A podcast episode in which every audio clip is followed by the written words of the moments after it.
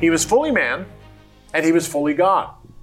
That's Jesus Christ. Now we'll talk about that and more in just a moment. Good morning, good afternoon, good evening. My name is Rod Hembree. I'm Janice. And this is Bible Discovery TV, going through the Bible from Genesis 1 to Revelation 22. And we're doing that today. We're coming up on Revelation. Actually, we're in 1 John today, chapter 4. And in five minutes, we'll talk about that. Right now, Ryan is here. Ryan? All right, well, here's a question for us today. Can God be seen face to face or not? Some passages seem to be in contradiction on this issue. All right, very good. That's interesting, Ryan. Because if you, anyway, that we'll get to that later. Janice? Today, knowing God. All right, very good. And Jim is with us. Jim? Mm-hmm. How you doing? Well, I'm just loving this. Okay. We're loving having Yeah, you. I'm, I'm, I'm, I'm a little astonished that you do this every day. We, we, we do every Yeah, day. Every day. I mean, you must be workaholics, maybe in need of deliverance. Maybe, maybe so. Maybe. Well, let's get on with the program. We'll talk about this later.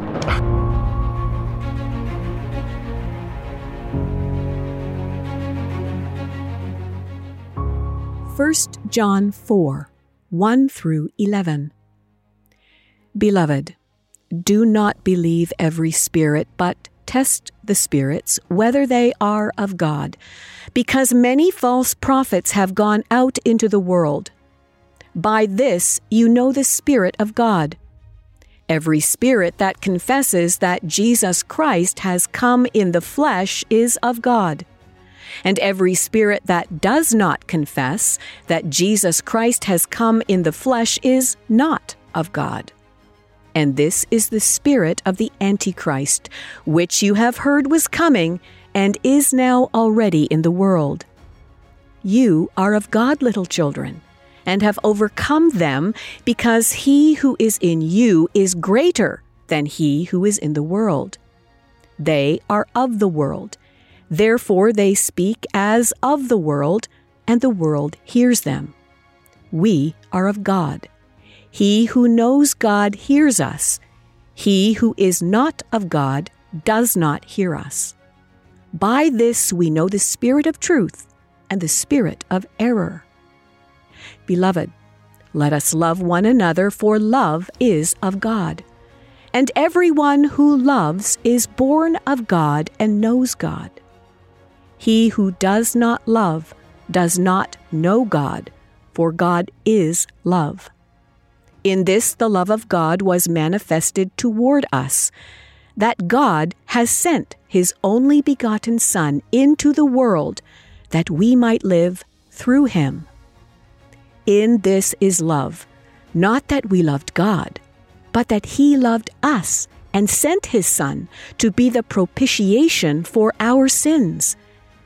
Beloved, if God so loved us, we also ought to love one another. 1 John chapter 4 verses 1 through 11.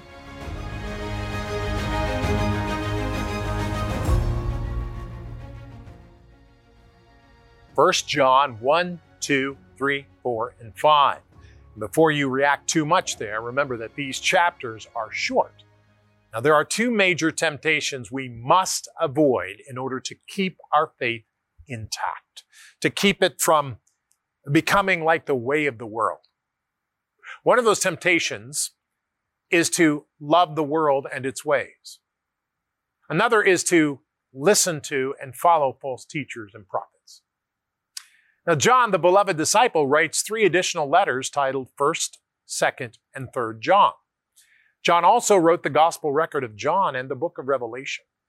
But in 1 John chapter 4, the apostle continues to warn against false teachers and their deceptions. John begins by saying the following Beloved, do not believe every spirit, spirit, but test the spirits, whether they are of God, because many false prophets have gone out into the world. 1 John 4, verse 1. Now, it's interesting to note that he calls these teachers or preachers a spirit. John is very aware that a false prophet is being directed by their own spirit, which is influenced by evil, evil spirits. That spirit is not the way of God. Now, it's important to pay attention. This world is full of evil spirits who attempt to communicate false doctrines and bad deeds to turn people away from the truth of God. Now, that's fascinating. Take your Bible guide and turn to that passage. If you don't have a Bible guide, let me just ask you a question. Why not? You should get a hold of your Bible guide, especially now because we're coming up on the end of the year and Christmas is around the corner and uh, then the new year. And we're going to go through the Bible again with all new material. So make sure you call or write to us or go to BibleDiscoveryTV.com. When you go to BibleDiscoveryTV.com, you can click on the Bible guide. It'll take you to a donate page and go from there. We're talking about false teachers. And Father, help us today as we listen because we are in the television medium. We're in the internet and we're in all of the places where so many false teachers reside. We're going to bring your word or your truth. We're going to try to anyway. So help us, Lord, in Jesus' name to do that. And we said together, Amen. All right, let's take a look at this because this is First John chapter 4, verse 1. And it says this, Beloved, do not believe every spirit, but test the spirits whether they are of God. Because many false prophets have gone out into the world, and by this you know the Spirit of God. Every spirit that confesses that Jesus Christ has come in the flesh is of God. And every spirit that does not confess that Jesus Christ has come in the flesh is not of God. And this is the spirit of the Antichrist, which you have heard was coming and is now already in the world. So let's understand what John said here. Jesus Christ, fully man, fully God, came to earth died on a cross, and rose again in the flesh. The belief and the confession of the physical resurrection of Jesus Christ is key to knowing God. Did you understand that? Because in a recent survey, 64% of clergy in a specific denomination did not believe in the resurrection of the Lord Jesus Christ. 64%. I'm not going to tell you what denomination that was or what study that was, but I'll tell you, you'd be shocked as I was. Beloved, Jesus Christ rose in the flesh, and that's what we believe. That's what Paul said. That's what we understand. We need to realize that. That becomes important. Now let's go on to the passage, looking at verse 4. You are of God, little children, and have overcome them, because he who is in you is greater than he who is in the world. Did you understand what he said? He who is in you is greater than he who is in the world. They are of the world. Therefore, they speak as of the world. And the world hears them. We are of God. And he who knows God hears us. He who is not of God does not hear us. By this we know the spirit of truth and the spirit of error. Fascinating. God's Holy Spirit is stronger than any other spirit. As Christians, we have the Holy Spirit within us to guide us and teach us. We should not be afraid. Now, beloved, listen to me carefully because there's a lot of people preaching and a lot of people talking. But when you read the Bible, when you begin to read the Word of God, begin to know it, what happens to us is the Spirit of God comes alive inside of us. It's already there, but He becomes active and He teaches us. And you'll hear something and you'll go, wait a minute, that's something not right about that. And you'll know because the Spirit of God inside you tells you that. Keep that in mind. That's very important. Next passage from John, 1 John 4 7. Beloved, beloved of God, let us love one another, for love is of God and everyone who loves is born of God and knows God. He who does not love does not know God, for God is love. And in this, the love of God was manifest towards us, that God has sent his only begotten Son into the world that we might live through him. In this is love.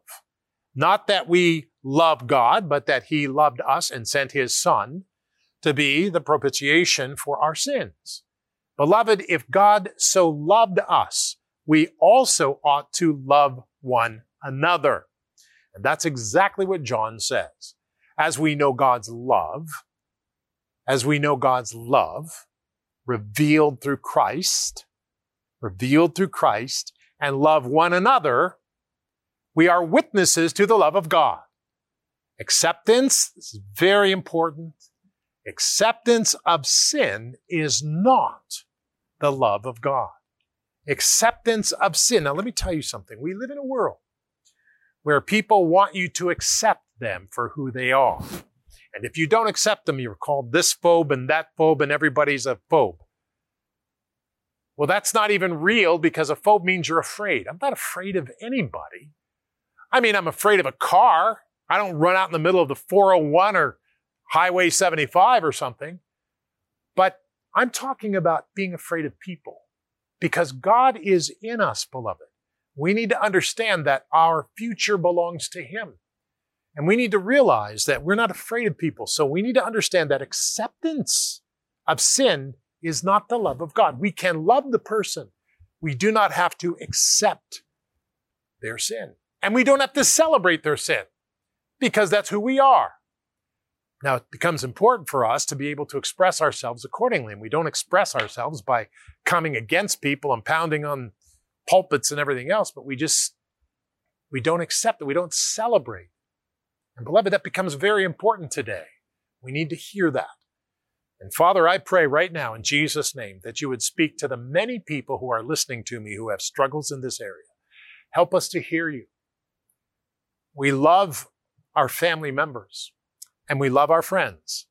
But Lord, there are things that they're doing that are not right, and we cannot participate with them or celebrate with them. But Father, help them in Jesus' name. And we said together, Make it so, Lord. Amen.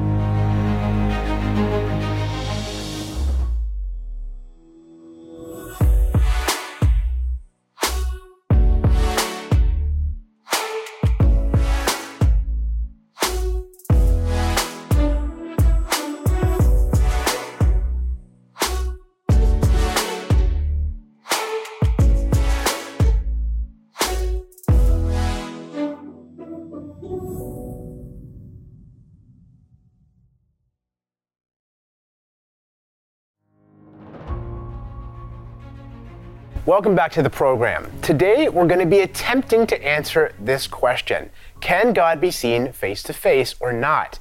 Now, the main portion of scripture we're going to be looking at is Exodus chapter 33, but there are other passages that relate to this question, like 1 John chapter 4 verse 12, which we read today. Check it out. Skeptics of the Bible believe the scriptures to be full of errors and contradictions. For example, they ask, can God be seen face to face, as Genesis 32:30 and Exodus 33:11 say, or not be seen face to face, as Exodus 33:20, John 1:18, and 1 John 4:12 record? Genesis 32:30 says, "So Jacob called the name of the place Peniel, for I have seen God face to face, and my life is preserved." Exodus 33:11 also states that the Lord spoke to Moses face to face as a man speaks to his friend. However, in Exodus 33:20, God says, you cannot see my face, for no man shall see me and live. And both John 1:18 and 1 John 4:12 record that no one has seen God at any time. Many critics point to this as one of the greatest contradictions in Scripture because it appears to break the law of non contradiction. This law states that A cannot equal non A. However, many forget the last part of this law, which states that A cannot equal non A at the same time and in the same relationship. This is important because in the full context, there is indeed a change of relationship. Often, when there are two verses which are very close together in the Bible and seemingly in conflict, in this case Exodus 33:11 and Exodus 33:20, putting the passage into context will shed some light on the situation. Indeed, in context, we can see that this is a conversation between the Lord and Moses, in which Moses asks God in verse 18 if he will reveal himself to him in his glory. This changes the relationship. Moses has already been speaking to God face to face previously, but not in his full glory. God then tells Moses that no human can see the face of God in his glory and live. So God can be seen face to face, but not in his glory. We can see here that there is absolutely no contradiction.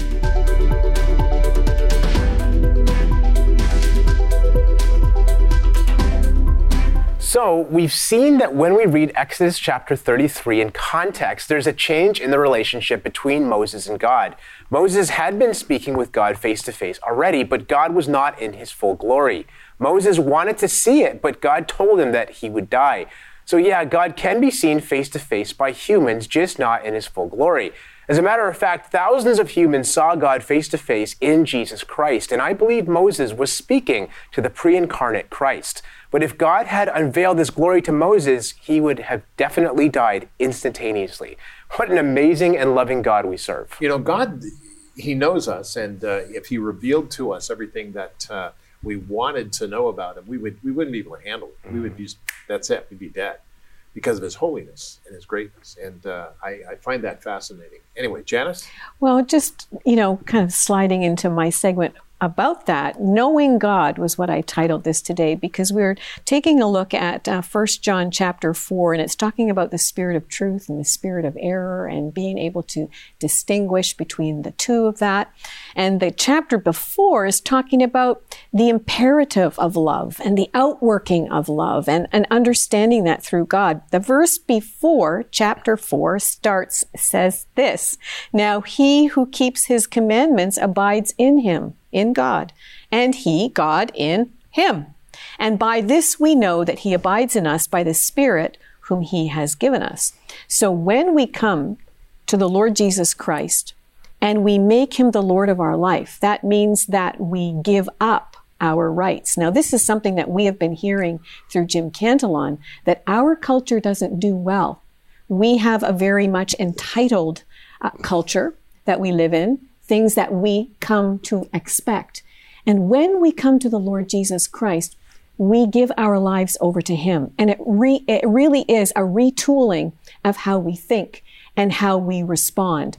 And so today, I'm not going to keep talking about that because I would like to give time to Jim to talk about that. But I think it's just very important for us to put into perspective when we give our hearts to the Lord this is a working relationship with a living God. This is something that we must invest in. As God's children, we need to be able to be pliable. Our hearts and our minds need to be pliable to the Word of God, not take it and try to make it fit into our own reality, but take our life and the way we think and allow God to move through His Word into our lives and to apply that in our everyday living. So, Jim, how do we do that? And and how are you doing that? And while missions, how is it showing us that? A simple question. Yeah, I'm not smart enough to answer that question. I really, I when I when I think about it, I I, I had an encounter with the Lord when I was five years of age. Um, maybe the most profound experience with God I've ever had, and that was the the turning point of my life at age five. Um, I'm going to reveal my age here, but that was 70 years ago. Um, you know, the Bible talks about growing from faith to faith. At five years of age, I could read. My mom taught me to read when I was three, so reading the Bible was not a problem for me. But I didn't have the uh, critical faculties to uh, to reason through the Scripture uh, to rightly divide the word of truth, context, context, context, you know, and, and do the study, the historical backgrounds, the cultural implications, uh, the authorship, you know, all of these things are so vital to biblical interpretation. I didn't have those those skill sets, nor did I have them for the next uh, 15 years, till I got to uh, to college and started to study theology seriously. What I found interesting, though, as I look back, what I find interesting as I look back is that I was growing in the grace and knowledge of our Lord and Savior Jesus Christ just by faithfulness. You know, faithfulness in um, the Hebrew language, emunah, uh, basically means uh, showing up for work. Mm. That's what it means, just showing up for work. You don't feel like it today, you don't want to today, but you do it today. You show up for work. Same thing with faithfulness. You you, you show up, if you will, for for the Lord. You you listen to His voice, and that, by the way, is ninety five percent of prayer is listening. In my view, I could do a whole thing on that right now, but um, you listen to Him by just reading His Word, by thoughtfully expressing yourself to the Lord, but then listening, not just during that prayer time, but throughout the course of the day. That's what praying without ceasing is. Anyway, through faithfulness, you're not aware of it, but you're growing in the grace and knowledge of your Lord. It's becoming, if you will, partner to that intuitive knowledge of God, which we all possess. You find yourself increasingly as life unfolds and life gets tougher, and we all know how life happens, that you have resources and you can't really determine where they came from. You just know you do. You've been indwelt by the Spirit of Christ. He is strong in you. And then you begin to get more serious about your study of the scripture, like like this is what this program does. You know, you guys are all doing that, uh, and you discover more and more that what you intuitively sense is affirmed and confirmed by the scripture, but the scripture takes you beyond your intuition into history. You know, our faith as Christians is rooted in history. It's rooted in an empty tomb. If Christ be not risen, then our faith is in vain, the Apostle mm-hmm. Paul said. You know, there's two tombs in Jerusalem. I don't care which is the one. You know, all I know is I've been in both of them, spent hours in both of them, and all I know is that Jesus isn't there. Okay. We serve, as the old hymn says, we serve a risen Savior. Um, you uh, you learn about resurrection. You learn about grace. You learn about forgiveness. You learn about being kind. You learn about backing off from being a judge of other people. Uh, you, you, you learn, if you will, humility. And if there is one characteristic of godliness, it's humility. Humility means you, you're open to learn. You're open to admit that you've been wrong. You're open to say, okay, how can I be corrected here? That's what humility is. It has nothing to do with a slope-shouldered, obsequious attitude. You can be really strong and really aggressive and humble at the same time. Uh, you learn to, to, to, to recognize the, um, the wonder of Christ in other people. You know? And so in our work in Africa and India with WOW, uh, I'm running into this all the time. I'm running into people who have a profound depth of faith, a profound uh, godliness, who are not educated, who've had nothing but stress from life, who at age 18 look like they're 48, who've not had the advantages of affluence or the entitlements of affluence, and they walk with God. And, and, and, they'd be the first to say, Well, I don't know what you mean, Pastor. I'm walking with God. I'm looking at them from my perspective. I'm saying, Absolutely. In fact, I'd like to walk with you for a while and get to know this God that you know. And I'm not being facetious when I say that. I, I have known poverty in my life. When my dad was a pastor in my early years, he pastored very small churches with little or no income.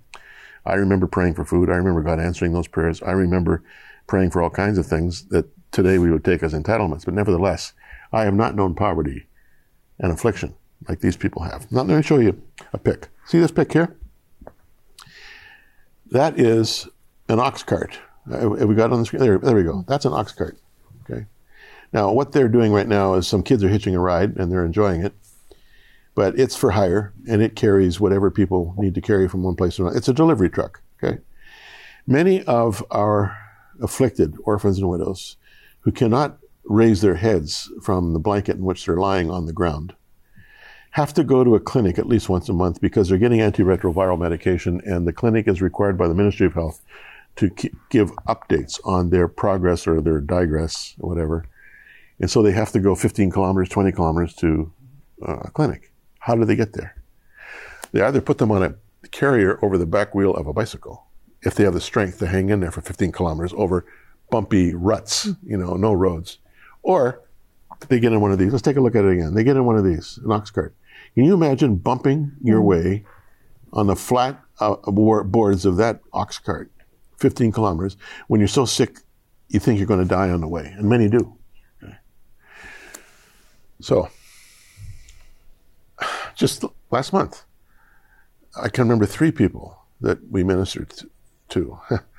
that sounds so pompous. They ministered to us, really.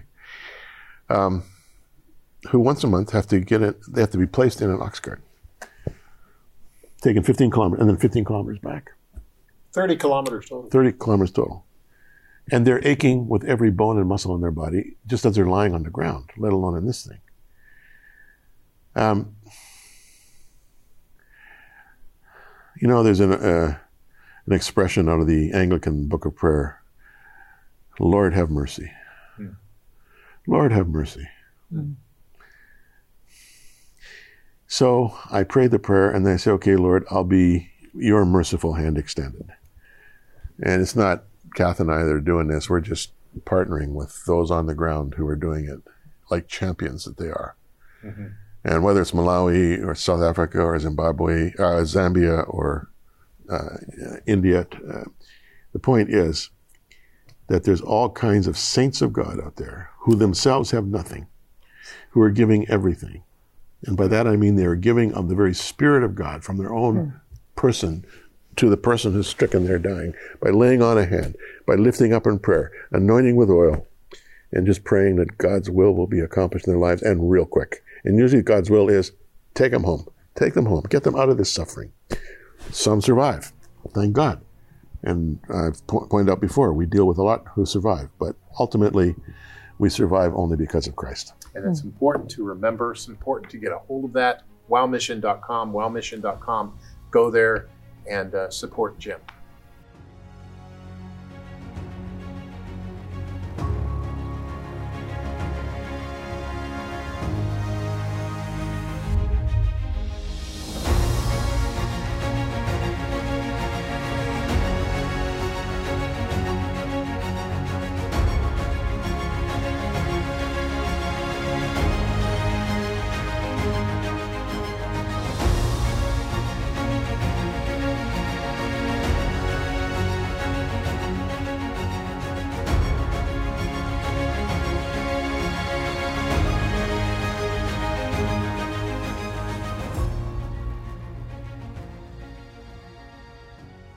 Want to remind you that uh, we have a prayer meeting on Monday, Wednesday, and Friday at 3:30 to 4:30, uh, all the time, and right across the world from Facebook, YouTube, and Bible Discovery TV. Very important that you hear that, and we update you on the things going on in the world, and we pray for those things, and we pray for your needs. Join us, won't you? And be prayed for. Father, I pray today that you would help us to be able to see the spiritual needs of all people as well as be able to accept them for who they are.